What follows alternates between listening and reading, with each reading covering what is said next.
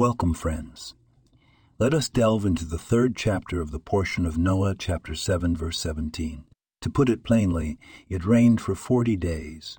The water rose as high as 20 Hamesh Ezriyama, becoming stronger and stronger, and stronger and stronger. In this context, we're reminded of our duty to serve civilization, specifically those who spread knowledge and ethical teachings to the world. This service is like feeding a lion. It may go unacknowledged, but we must persist.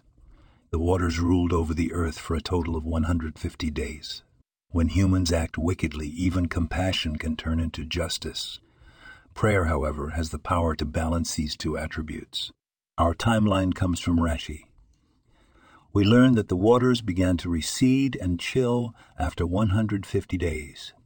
On the 17th of Sivan, the ark found its resting place on Mount Ararat. The excitement here arises from the story of Elio Anovi and Ahab. For the proclamation of famine to take effect, the prophet must survive. The dove, the bird known for doing good, plays a key role in this. The flood lasted an entire year, from the 17th to the 27th of Cheshvan. In the second month, Bashiva Vasimiam, the earth was completely dry.